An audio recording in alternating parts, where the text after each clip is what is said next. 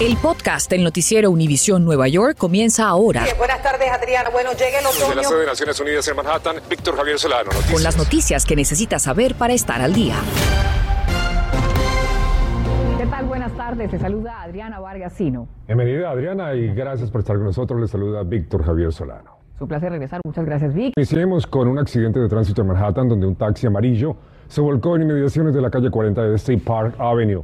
Personal de emergencias llegó hasta la escena poco después de la una de la tarde, como se puede observar en estas imágenes de Citizen App.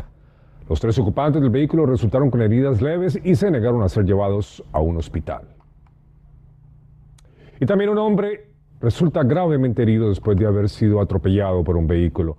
También estas imágenes de Citizen App muestran momentos después del incidente ocurrido en la calle, 100, en la calle 21, mejor con Cuarta Avenida. Ocurrió hacia la 1 y 20 de la tarde. Se desconocen hasta el momento las causas y si el conductor permaneció o no en la escena. El caso todavía sigue bajo investigación. Y de otro lado, un accidente esta madrugada deja un conductor muerto, uno preso y otro prófugo. Imágenes de nuestro unicóptero 41 muestran lo que quedó de los tres autos involucrados. Todo comenzó con un vehículo que chocó contra la barra divisora del New England Thruway a la altura de la avenida Baychester y que explotó en llamas. El chofer logró escapar del fuego y se dio a la fuga, huyó. Los otros dos autos chocaron al tratar de esquivarlo, uno se volcó causando una muerte y el chofer del tercer auto fue arrestado por conducir en estado de embriaguez. Solo desde el miércoles horas han muerto tres personas atropelladas. Un ciclista murió en Sunset Park en Brooklyn, esto fue el jueves en la mañana. El miércoles falleció un estudiante de NYU en el Bajo Manhattan, el mismo día en que perdió la vida una adolescente de 16 años en su camino a la escuela en el Bronx. Ante este panorama, la organización Transportation Alternatives, que vela por la seguridad en el transporte, llama a que se realicen cambios. Y esto fue lo que nos dijo Juan Restrepo de esa entidad. Juan, muchas gracias por estar con Univisión. Bueno, sabemos que veníamos del plan Vision Zero o Visión Cero, ya hay bastantes leyes, el problema es que parece que la gente no las cumple. ¿Cuál es el lío aquí para evitar que haya menos accidentes? Sabemos que las muertes por accidente de tránsito uh, son uh, más de 12% más alta que el año anterior. Y eso es vidas cambiadas para siempre, choques, mm. violencia en nuestras calles.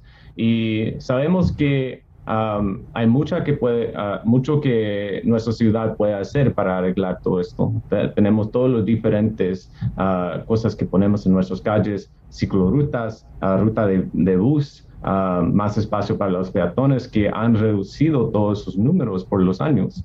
Y al momento cuando los números están um, y empeorando, Uh, podemos acelerar ese programa de Vision Zero y también un nuevo programa por el, uh, la alcaldía uh, llamado el Streets Plan. Sí. Y eso va a agregar más de 200 millas de cicloruta, 150 de bus y más uh, espacio para los peatones. Es algo muy importante para uh, nuestras calles. Y mientras que eso sucede, ¿qué puede hacer la gente del común y corriente, los peatones, aquellos que montan bicicleta, para que la gente no siga muriendo en estos accidentes? Es importante tener vigilancia. Uh, nuestra congestión en la ciudad está Uh, más alta que antes porque hay mucha gente que están usando carros uh, por el resultado por la pandemia. Tenemos que hacer que nuestros um, elegidos, nuestro alcalde, están uh, apurando este proyecto del Street Plan. No tenemos el espacio para todos estos carros en nuestras calles y ya estamos viendo los resultados de eso. Gracias a Adriana. Y es que las estadísticas muestran la gravedad del problema. Según cifras del Departamento de Transporte, solo hasta este 5 de mayo se han registrado 31.918 accidentes vehiculares en la ciudad de Nueva York. Hasta esa misma fecha sumaban a 36 las personas muertas. Estamos hablando de peatones, junto a ellos tres ciclistas y seis motociclistas. Pero ¿cómo se puede frenar esta tendencia? Fue una de las preguntas que nuestra compañera Violeta Bastardo le hizo al comisionado de transporte y Dani Rodríguez, así como las medidas que se están implementando en la ciudad. Las autoridades en la ciudad de Nueva York reconocen que las muertes vehiculares se le han salido de las manos. Es por eso que trabajan en un nuevo plan. Noticias Univisión 41 llegó a cuestionar al comisionado del transporte. Vamos a ver qué nos dice acerca de esta iniciativa. En los últimos cuatro días, cuatro personas han muerto en accidentes vehiculares, dejando claro que el plan Visión Cero está lejos de ese objetivo. Ahora, ¿cuál es el plan para seguir evitando muertes como estas? Nosotros como Departamento de Transportación somos la ciudad que tenemos las calles mejor rediseñadas, somos los que tenemos el mejor sistema de las señales de luces. Lo que nos falta a nosotros en este momento para completar es que el Estado de Nueva York nos dé a la ciudad todo el control sobre dónde nosotros podemos poner las cámaras. La nueva estrategia de la administración del alcalde Eric Adams consiste en una campaña denominada Exceso de velocidad arruina vidas, basadas en videos, vallas publicitarias y otros contenidos en nueve diferentes idiomas para llegar a más comunidades en los cinco condados transmitida por diferentes medios de comunicación como radio, TV, paradas de autobuses, entre otros. Rediseña mil intersecciones en la ciudad. La policía aumenta controles de velocidad, otorgando multas. ¿Usted todavía mantiene su palabra de que, hay que hacer más en contra de esos conductores agresivos? Claro, lo que nos falta a nosotros es el Estado. Eh, nosotros aquí recibimos del alcalde cerca de un billón de dólares para invertirlo para nosotros tener la calle más eh, segura. Lo que nos falta de nuevo, que envuelve a más de un 70% de esos casos, son choferes que andan borrachos, que andan con licencia suspendida y que andan en alta velocidad. Dice que se ha sentado en la mesa del diálogo con la organización Transportation Alternative. La gobernadora de Nueva York, Kathy Hochul, ha dicho que la ciudad debe tener control absoluto de las cámaras de seguridad, ya que actualmente aquí no se pueden instalar más del límite permitido por el Estado. Tampoco la ciudad tiene que apagarlas en ciertas horas del día. Desde Manhattan, Nueva York, Violeta Bastardo, Noticias, Univisión 41.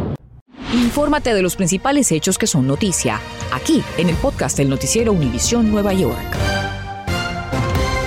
Una votación preliminar realizada este jueves a favor del alza de rentas estabilizadas en la ciudad de Nueva York se produce mientras la ciudad está a las puertas de una crisis por desalojo de viviendas. Hoy una protesta exigió protecciones para las familias y Berenice Gammer nos cuenta cómo miles de inclinos se verían afectados si finalmente se aprueba ese incremento.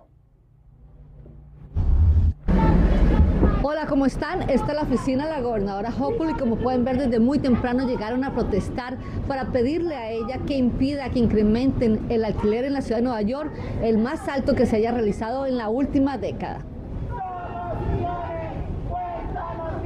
Inquilinos, activistas y políticos se reunieron para pedir que paren el incremento que aseguran dejaría a muchos en la calle. Si no pueden pagar la renta que tienen actualmente, ¿cómo esperamos que van a pagar la renta con un incremento? Y es que la Junta que regula los alquileres en la ciudad de Nueva York votó preliminarmente en favor de un aumento del 2 al 4% para los alquileres de un año y de 4 al 6% para los alquileres con un contrato de dos años. O sea, que a usted le tocaría el incremento del más alto, del 4 al 6. Exactamente. Si usted paga mil dólares, este incremento significaría 40 o 60 dólares más al mes. ¿Cómo le afectaría esto? Mucho porque eso eh, tendría yo que estarle quitando a lo de mi semana, lo pagar metrocar tendría que pedir prestado para completar. No alcanza para la renta, tengo que decidir entre la renta o la comida. Este incremento afectaría a cerca de un millón de familias que viven bajo el sistema de alquiler estabilizado. Eso sin contar el otro millón que viven en viviendas de menos de cinco apartamentos y que no están protegidos. A esto les podrían incrementar el alquiler o pedirles el apartamento sin ninguna razón. Esta es mi hija y mi nieta. Las asambleísta Mitaines, quien también fue desalojada años atrás, tiene un mensaje para los caseros. ¿Y qué le dirías a los propietarios que esperan este incremento porque dicen que no están ganando lo suficiente para cubrir los gastos? Ellos tienen formas de recuperar su dinero. Nosotros en la legislatura estatal hemos pasado legislación y fondos para que ellos puedan colectar su renta que están atrasados. Pero lo que estamos viendo es que no están interesados en el dinero, lo que quieren simplemente es desalojar a los inquilinos. Se espera que la votación final se realice el próximo mes por su parte, la gobernadora Hochul nos dijo que el Estado no tiene ninguna injerencia en la Junta Reguladora del Alquiler, pero que están trabajando para mantener y crear más vivienda asequible para todos los neoyorquinos. En Manhattan, Berenice Garner, Noticias Univisión 41. Sin duda una de las grandes preocupaciones de nuestra comunidad, gracias a nuestra Berenice. Bueno, y ante el aumento de casos de COVID-19 últimamente y con un nivel de alerta medio en la ciudad de Nueva York, nuestra Mariela Salgado conversó con el comisionado de salud, el doctor Ashwin Vasan, sobre lo que nos depara el futuro y qué riesgos debemos de tomar. Así es, y lamentablemente en este momento en la ciudad de Nueva York, en todos los condados, hay un pronunciado aumento de casos. Por eso quisimos llegar hasta aquí, hasta la oficina del comisionado de salud, para que nos diga cuáles serán los próximos pasos, qué puede hacer la ciudad y si existe la posibilidad de revertir los mandatos. tarjeta de vacunación, por si acaso? El comisionado de salud de Nueva York nos recibió para decirnos que la ciudad está en alerta y que ahora más que nunca hay que tener cautela. Doctor Bazán, ¿por qué esta incidencia, este aumento? ¿A qué lo atribuye?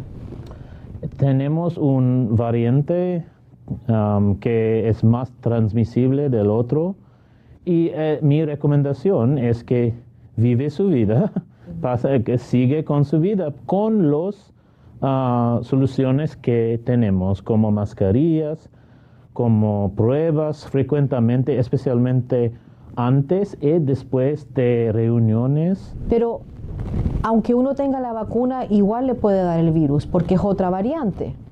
Es una otra variante, pero esos vacuna, ah, esas inmunizaciones, las vacunas, se funcionan bien para prevenir um, este, eh, el, el casos graves los síntomas graves. Y es que en los últimos siete días el aumento de casos ha sido más del 30% en la ciudad, la tasa más alta de transmisión por condado y por cada 100.000 habitantes está en Manhattan con 328 seguido por Queens con 257, Staten Island 251, Brooklyn 228 y el Bronx con 140. Ahora estamos en el alerta amarillo medio. Porque hemos reabierto el mundo, por decirlo así.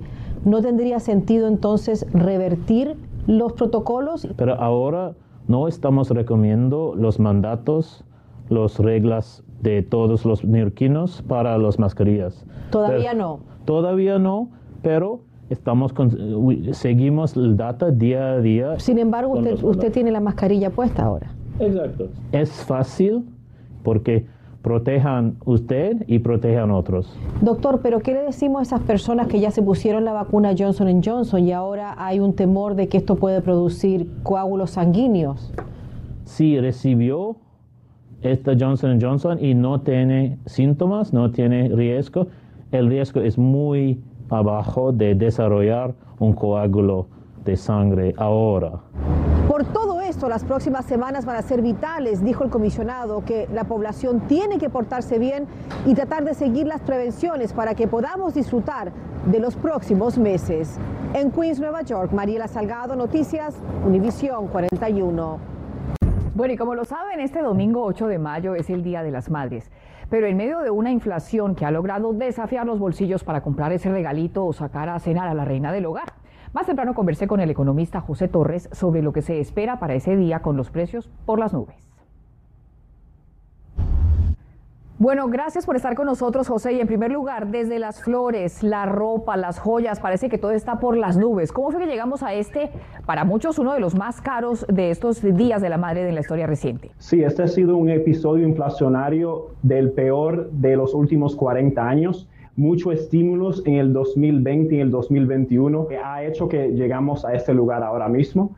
Eh, entonces hay mucha incertidumbre en la economía y este episodio inflacionario con los problemas que hay globales, con la cadena de suministro, va para largo. Esto no es algo que los precios van a bajar el mes que viene, los precios van a seguir elevados por, por, por, varios años. ¿Es posible de alguna forma ahorrar, sacarle lo máximo al dólar para esta festividad del Día de la Madre?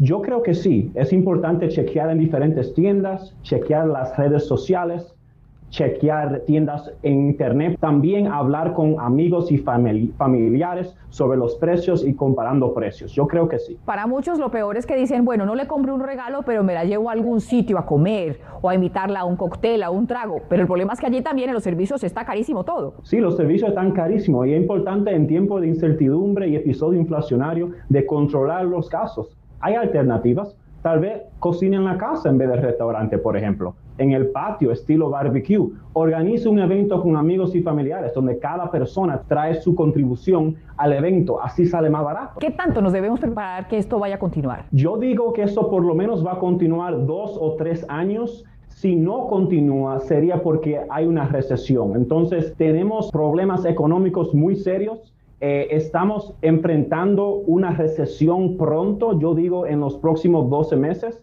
Eh, mucha incertidumbre, importante controlar los casos, estar conservador eh, y organizarse bien. Gracias por estar con nosotros, José. Un placer, Adriana, y feliz Día de las Madres. Bueno, y también decía este economista, ojo con las tarjetas de crédito que están más caras, así que la gente tiene que medirse. Yo creo, Vic, que el mejor regalo es el que sale del corazón. A veces un detalle lindo significa todo. Hay que estimular la economía, pero lo más importante es que ofrecer el cariño a las madres y para eso no se necesita mayor cantidad de dinero. Aumenta la cifra de personas enfermas por consumir el cereal Lucky Charms. Hasta este jueves, las quejas ante la FDA subieron a 529. Eso quiere decir más del doble de los casos reportados hasta el 20 de abril, que fueron 231. Según expertos, la intoxicación podría ser debido a un cambio de ingredientes químicos en el producto. Gracias por escuchar el podcast del noticiero Univisión Nueva York. Puedes descubrir otros podcasts de Univision en la aplicación de Euforia o en univision.com diagonal podcasts.